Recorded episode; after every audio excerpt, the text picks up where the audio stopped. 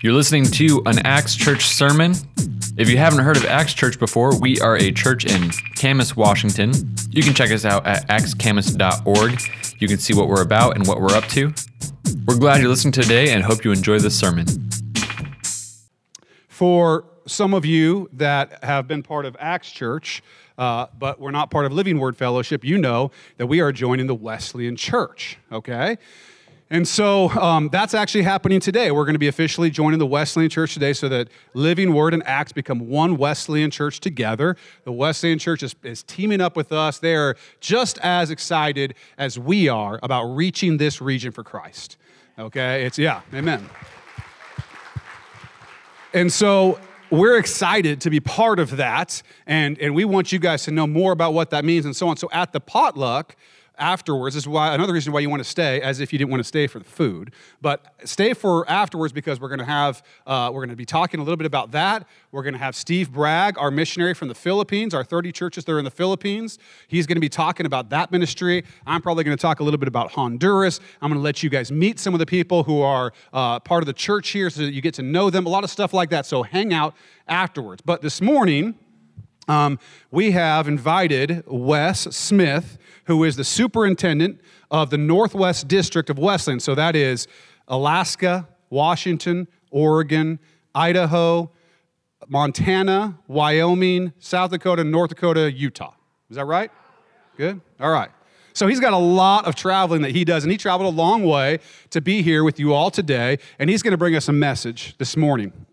Um, and so you'll have to wait till next week. Lord willing, I'll, I'll be preaching next week. If you wonder what my preaching's like, ask my mom. She'll tell you completely unbiased. Um, anything you want to know about me, just ask my mom. Don't ask anybody that knows me. Okay? Um, no. Wes is going to preach for us today. Wes is, was a, has been a pastor for a very long time, and then he was the, uh, superintendent of the district that, that involved, I think, Colorado and Texas and Arkansas and some states down there. And then he, uh, for those of you who ever met his, his father, Isaac, Wes took over for his, for his dad and is now our superintendent. He's excited to be with us. And if you guys can make, this is our first Acts Church welcome. Let's do it right. Clap for Wes Smith.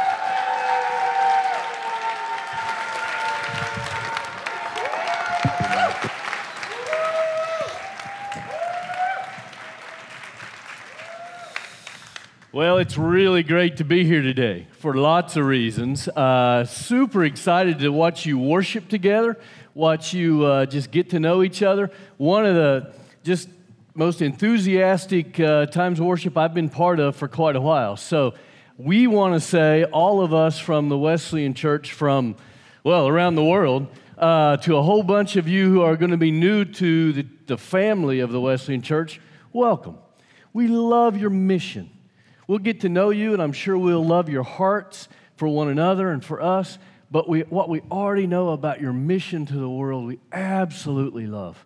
We are so passionate, as I'll talk about here again in a little bit, about reaching your neighbors for Christ. And however we can be helpful in that, we want to be. It's going to be fun to watch two groups of people come together. We see that often, and, and, and there's lots of fun dynamics with that. And uh, we're going to enjoy watching you all deal with that because that's going to be great and interesting for us to observe.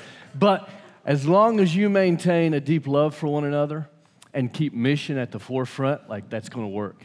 That's going to work because that's what we care about most, right? I, I want to talk to you more about the Wesleyan Church and some of what that means during your potluck time. I'll do that later.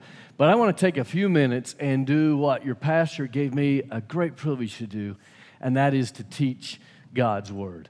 I want to teach to you from uh, the Gospel of Luke today a story in Luke chapter 10 that you've certainly, if you've been to church more than a few times, you've heard this story before.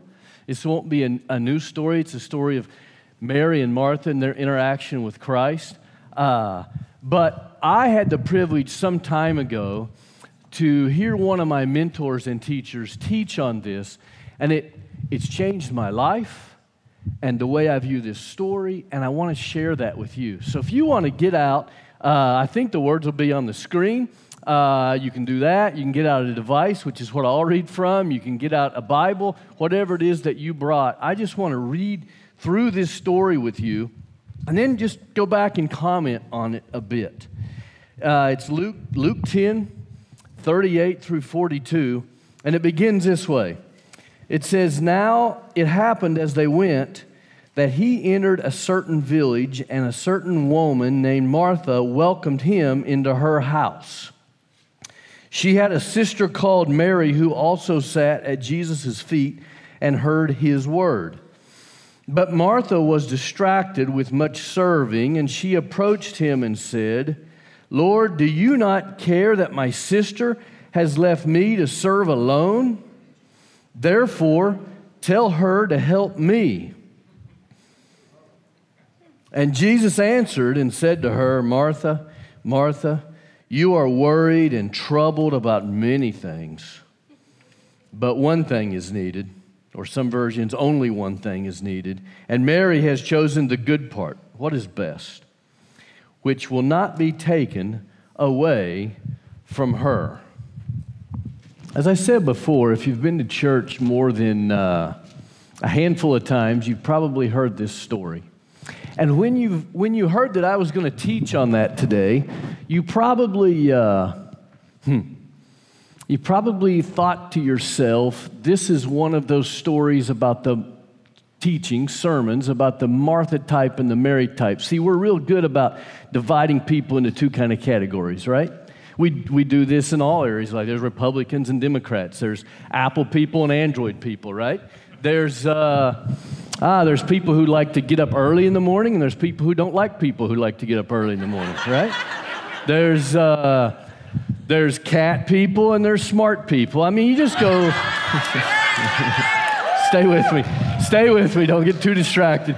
Yeah, there's just we just do that, right? We just that's that's how we do that. And usually, when this is taught, it's taught that way. Like there is the uh, there's the Martha type and if you're the Martha type, you're like uh, the queen or king of multitasking. You got a lot going on, you got a lot of plates spinning, doing two or three things at once. Probably during the service today, you did your to do list, your shopping list. And, and, and if you're the Martha type, you help other people do stuff too. So you're telling the person next to you what their schedule's like today and all the rest, right? That's you if you're the Martha type. And then some of you, actually, I don't think that's the case. Because if, if you know the text, if you know the Bible, Martha types get praised quite a bit, actually. Jesus says, Work while it's day because the night's coming. And, and he talks a lot about serving people. And actually, Martha types get praised quite a bit. So I don't, and I've come to believe it's not about that at all, this, this story. Can, can we reread it again together? I want to just start at the top and walk us through sentence by sentence, and I think you'll see it in a whole different light. It says, and I'm reading from the New, New King James Version, which is what I understand you all read from here. And so it starts this way it says, Now it happened as they went that he, that's Jesus, entered a certain village, and a certain woman named Martha welcomed him into her house, her home. If you were reading this in Jesus' day, that would be scandalous. Like, that would be shocking. No woman owned a home in Jesus' day. Very unusual. It would have been so unusual that the community of Bethany, which is where this story takes place, would have been famous for the community where a woman owned a home. That would have been talked about and been quite unusual. And it's clear that it had become what she was known for. In, in, in Jesus' day, when, when your parents named you, they, it wasn't just, hey, we think that name's cool. It, was, it, was, it had deep meaning. Martha's parents, knowing likely that they were going to bequeath the home to her, named her Martha, which means mistress of the home. That's the name of that. They, this would have been who she was, right? Like if you'd have gone by Martha's house, like the lawn would have been wow. Like the roses would have been spectacular. Like the white picket, I mean, it would have been something like you, a tourist would come by to see it. This, she was famous for this. For all we know, her last name was Stewart, right? She was, yeah, she, somebody get that later maybe, but, but yeah, yeah, I mean, this is who she is. This is, this is the thing. So understand that readers in, in this century would have said, wow, as they're reading that. That's sentence number one. Now, it says, and she had a sister called Mary. We got to stop there. Why does, why does the, the, the uh, why do we need to know that this early on? So in Jesus' day, when, when uh, somebody came to visit, yeah, this, is, this is before Motel 6, McDonald's, all that stuff, right? So when somebody came to visit, there was an expectation of, of lodging and food. That was just sort of the tradition because there wasn't that other stuff. So that had to happen. No one other thing. When Jesus knocked on your door, he usually had between 18 and 20 people with him. That'd be the typical size of his, his crew, okay? So, so you're Martha. You're famous for your hospitality and all this stuff. This is who you are, right? Jesus, the famous rabbi now, knocks on your door with 18 to 20 people, and there is an immediate thing that happens inside of you. You know what that is? Like you, even now, when you, like in-laws knock on your door or whatever, there's this, oh shoot, and there's this rush, right? And this panic. And well, that would have been times a hundred when Jesus knocked on Martha's door. This happens, right? So Martha is, whoa, this is the event she'll be known for. Like the town of Bethany will talk about Jesus' visit, she thinks for a few years, actually for thousands of years, but she doesn't know that, right? Like she's just singing like, wow, this is a big deal. So she goes into big time serving mode, but there's good news. She has a sister who lives with her. Okay, so you're thinking she has help, right? That's the point of this mention at this point.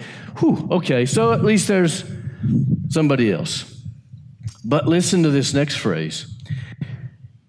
She, it said, and she had a sister called Mary who also sat at Jesus' feet and heard his word. So here's the way it was supposed to happen in Jesus' world, in Jesus' time, in his era, not in Jesus, but in his era. So when a rabbi taught, the men were supposed to stay in the living room and hear the teaching, and the women were supposed to go serve. Not the way it should be, right? That's not what we believe is right, but that's what it was thought to be the case. Like, like, like no self respecting rabbi in Jesus' day would even allow a woman to be a disciple. It was considered scandalous. But something crazy happens. Mary, when Jesus comes, has the guts to stay in the living room, and Jesus seems to not only allow it, but encourage it. Well, this, if you're reading in the first century, this would have been outrageous. This would have been crazy stuff, right? So, so Martha is just, as we'll see in a minute, beside herself. It's inappropriate. I'm being, I, all this help, I don't have any help. And, and when, when in, when the Bible says somebody chose to sit at somebody's feet, it doesn't mean that like Jesus is in the uh, recliner and Mary's on the floor at his feet. It means that she made like a decision, an intentional decision to be a disciple of that person.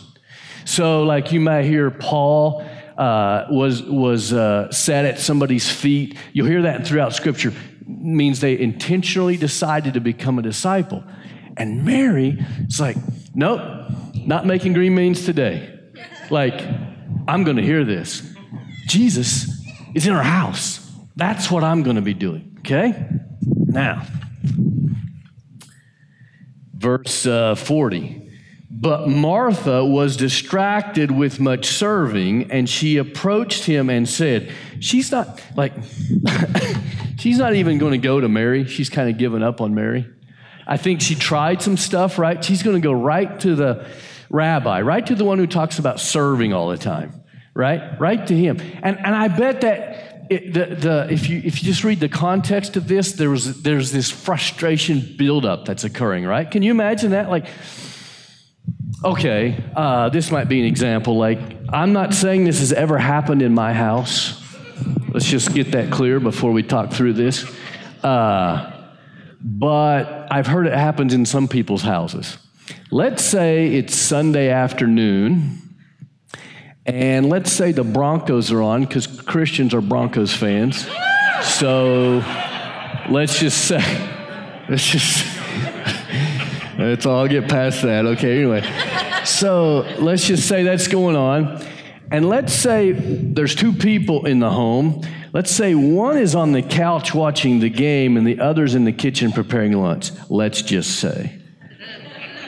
Let's also just hypothetically say the person in the kitchen is a little frustrated that the person on the couch is not helping. Let's just, again, I may have never heard this happening anywhere, but let's just say it's happening.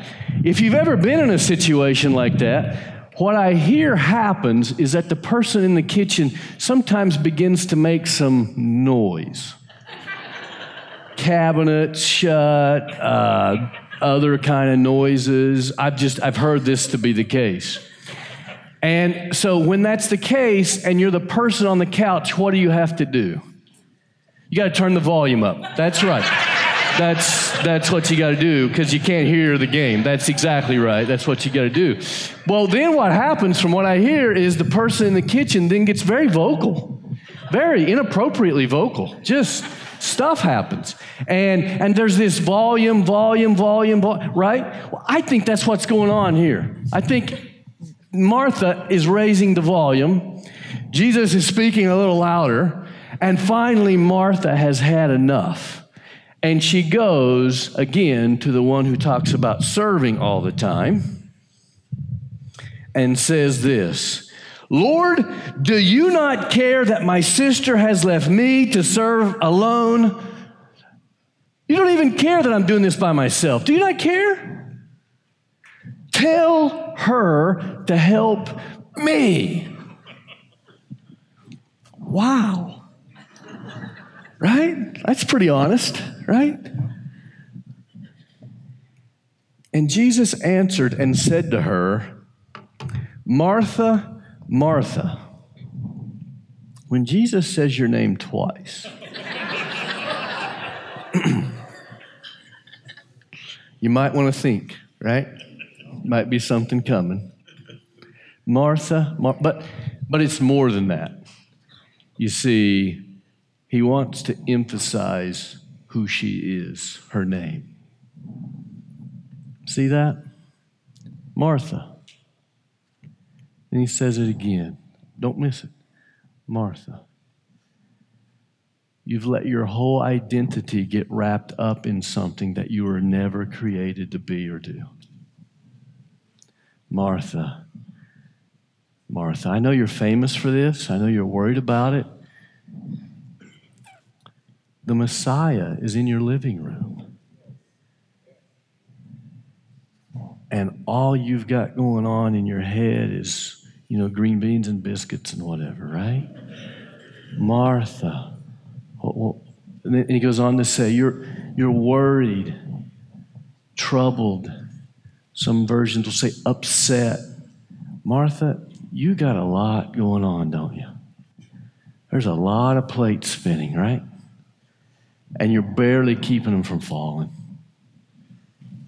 Wow. I never made you to live that way. It was never the idea.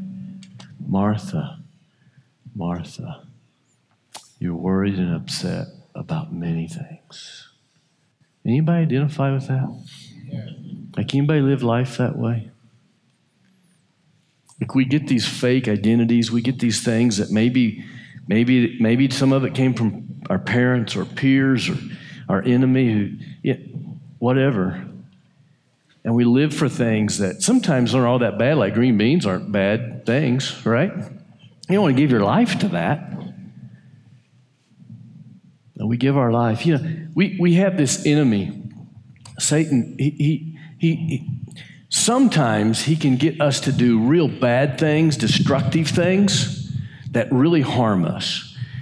But, but when we turn to God and God begins to help us say no to those things, often what He does next is then He distracts us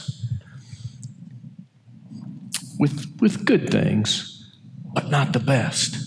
Right? Like, like, I don't know about you, but I'm getting better and better as I follow Christ about saying no to the really bad stuff, the stuff that'll kill me right? Like I'm getting better at that. Thank God. His grace, not anything I've done. His grace is helping me with that. But now, now what?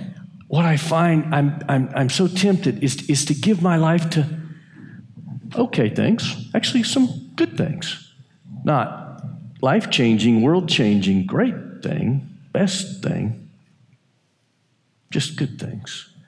Jesus goes ahead here and he says, But one thing is needed. There's only one thing here, Martha. At this moment, there's only one best choice for you to make. And Mary has chosen that. Like, like she made the best choice, and I won't, or it won't be taken from her. It's interesting. You, you all, uh, potluck I hear is happening here in a little bit. And I grew up in church, and I have been to about a billion potlucks, okay? I've had meatloaf with raccoon in it. I've had everything at potlucks. I do, I've been doing the potluck thing. And I remember as a kid, uh, I hope you don't have that today. I hear your potlucks, I should have said, I hear your potlucks are awesome, by the way. Anyway, I digress. But I remember as a kid, like, like I'd always be a little nervous at potlucks because as a kid I didn't like adventuresome food, and so I'd say to my mom like, "What what, what dish do I eat?" Like like, and, and she'd say this very quietly and politely. She'd say, "Hey, uh, Mary or Betty or whoever some of the good cooks were in the church," she'd say, "She made the mac and cheese, and it's it's up there on the right." And so I'd sneak over, right? And I'd get the mac and cheese and fill my plate up and go, and it would be a good experience, right? I'm sure you don't have to do that here. I just had that sometimes growing up, right? Well, this is literally the, the reason I bring that up is because Jesus is using the language of like a buffet to describe Mary and Martha. He's saying, Martha, there's this whole long table of food. And on all of the dish, in all of the dishes is some good stuff. But one dish is spectacular. It's amazing, Martha. And Mary figured that out. And she took her plate and just piled that great dish right, just piled it up and has, and has gone back and is having the best dish. Not you. You're settling for other small portions of lesser dishes. And what you're telling me is she shouldn't have the best. And I'm not going to take it from her. What about you? Like, like, like, wouldn't, wouldn't it be. Hmm,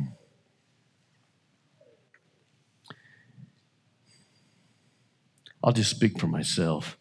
I, I don't want to reach the end of my life having lived my life for green beans. Nothing wrong with them. I eat them from time to time. We all need stuff like green beans. But so I don't I don't want to give my life to not the best. And my enemy in every moment has a way of distracting me by all that's going on and I don't, I don't want to end my life looking back on it and say, I could have lived for something great, right? I, I, remember the first time I think this really hit me hard, and it hit me really, really hard. And I think it's wrecked me ever since, and I think I'm different today as a result. I was, uh, I was a freshman in college. I was attending in those days South Dakota State University in, in the same city that I had graduated from high school just starting my freshman year. And I remember a particular Sunday, a Sunday in which I grew up a pastor's kid. And so I'd been doing Sundays for a long time. And this Sunday was not unlike a lot of Sundays for me. Back in those days, I'm, I'm pretty old. And so back in those days, we had Sunday school. So I went at like 9 o'clock 9.30 to a, to a college age sunday school class and then i went to a worship service and then I, that afternoon, actually, I was on the college campus at a Bible study. We were, we were stud- those, some of us on, on, on campus were studying together, and we were actually talking that day about how to reach other college kids our age for Christ. Like, how are we going to reach out and invite them to church and, and, and really engage in evangelism? And I remember driving home from that Bible study, that now it was late afternoon sometime, and I remember having a prayer. I don't recommend praying this way. I try not to pray this way, but I was that day, okay? Here's the way the prayer was going God, I have a big test tomorrow morning. Truth is, I'm probably not as prepared as I need to be, but I've been really good today. You ever prayed something like that? You don't have to admit it, but like I went to Sunday school, I went to church, I went to Bible study, and I did all that instead of studying, so please help me with the test. That's how the kind of the conversation was going. Not, I'm a little ashamed of that, but truth, I'm just telling the truth, okay? I remember on my way home that prayer and noticing that I also didn't have a lot of gas in my car. So it's pretty typical when I was in college. So I drove into the gas station, kind of in a hurry now. I'm stressed about the test. I jump out, fill my car up with gas. And this was a long time ago. This was before you could pay at the pump. You remember how horrific those days were? You just remember back to that? Anyway, okay. Uh, and so you had to go inside to pay.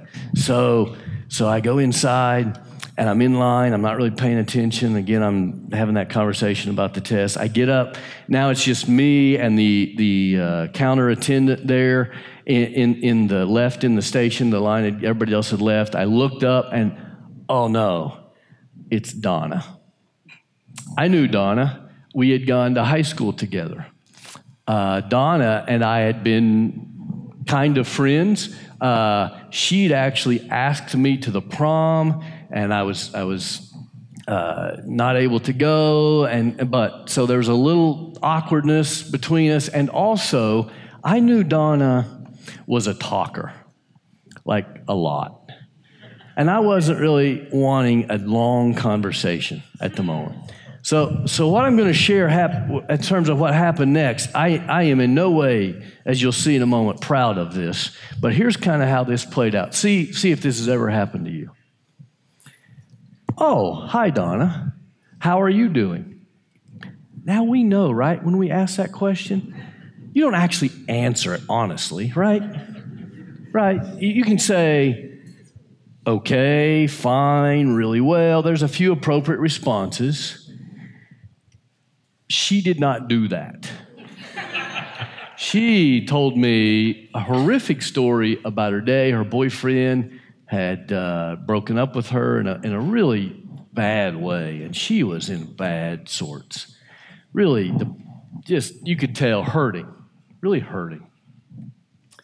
And I wish, I wish I would have said, "Oh, I'm sorry," and really dug into that conversation.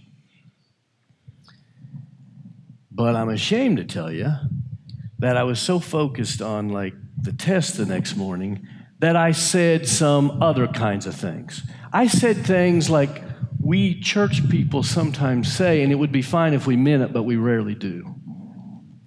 I said, I'm sorry, I'll be praying for you.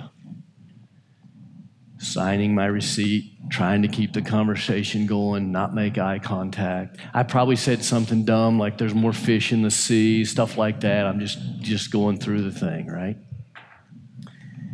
And she continues to engage. I continue to be polite, but just just not digging into it. Again, as I'm walking out, you know, I'm really sorry. I'll be praying for you. Uh, and I get to my car and forget about it.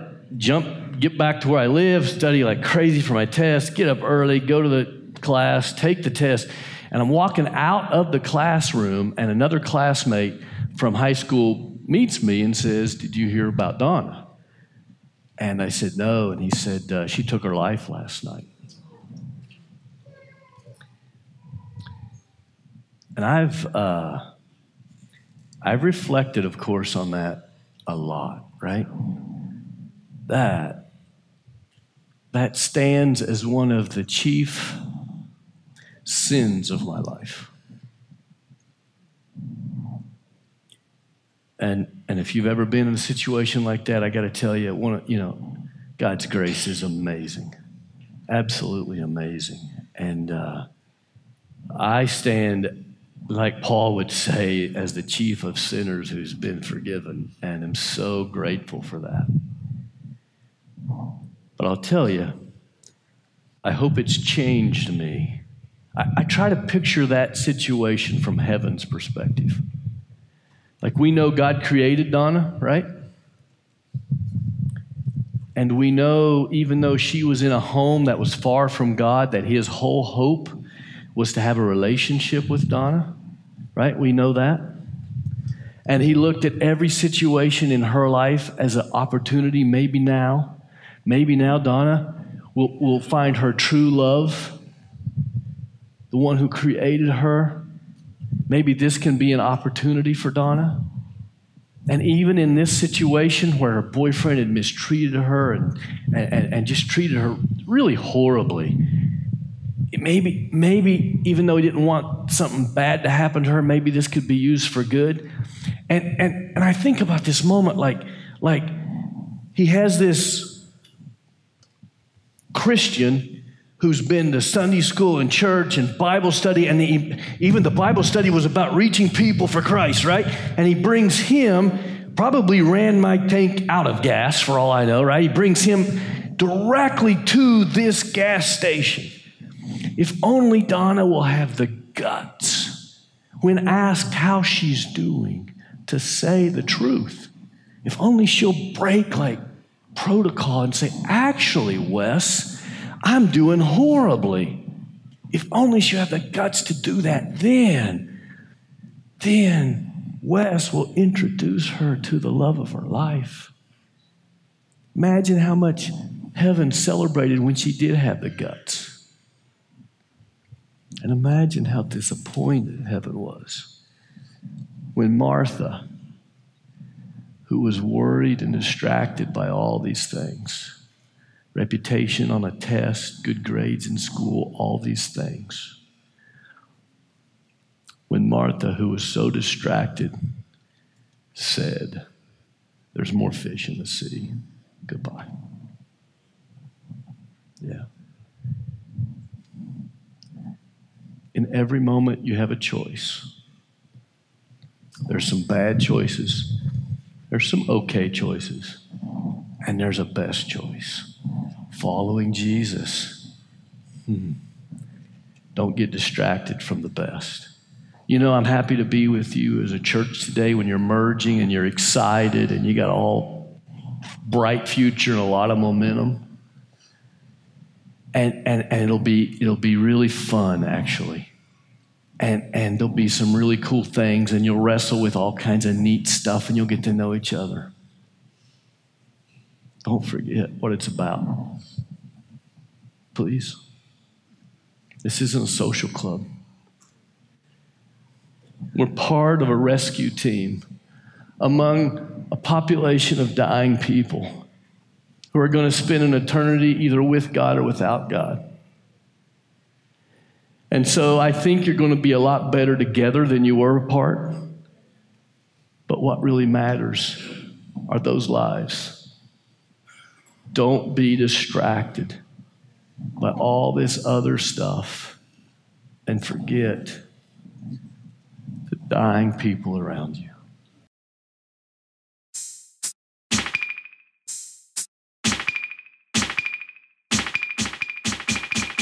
Well, thanks for listening to our sermon. Again, this has been a sermon from Acts Church in Camas, Washington. We hope you enjoyed it and got a lot out of it. If you did, you can subscribe to our channel as well as liking and commenting. We love to hear how these sermons are impacting you. You can also take a look at our podcast series that we have out. And we'll catch you again next week.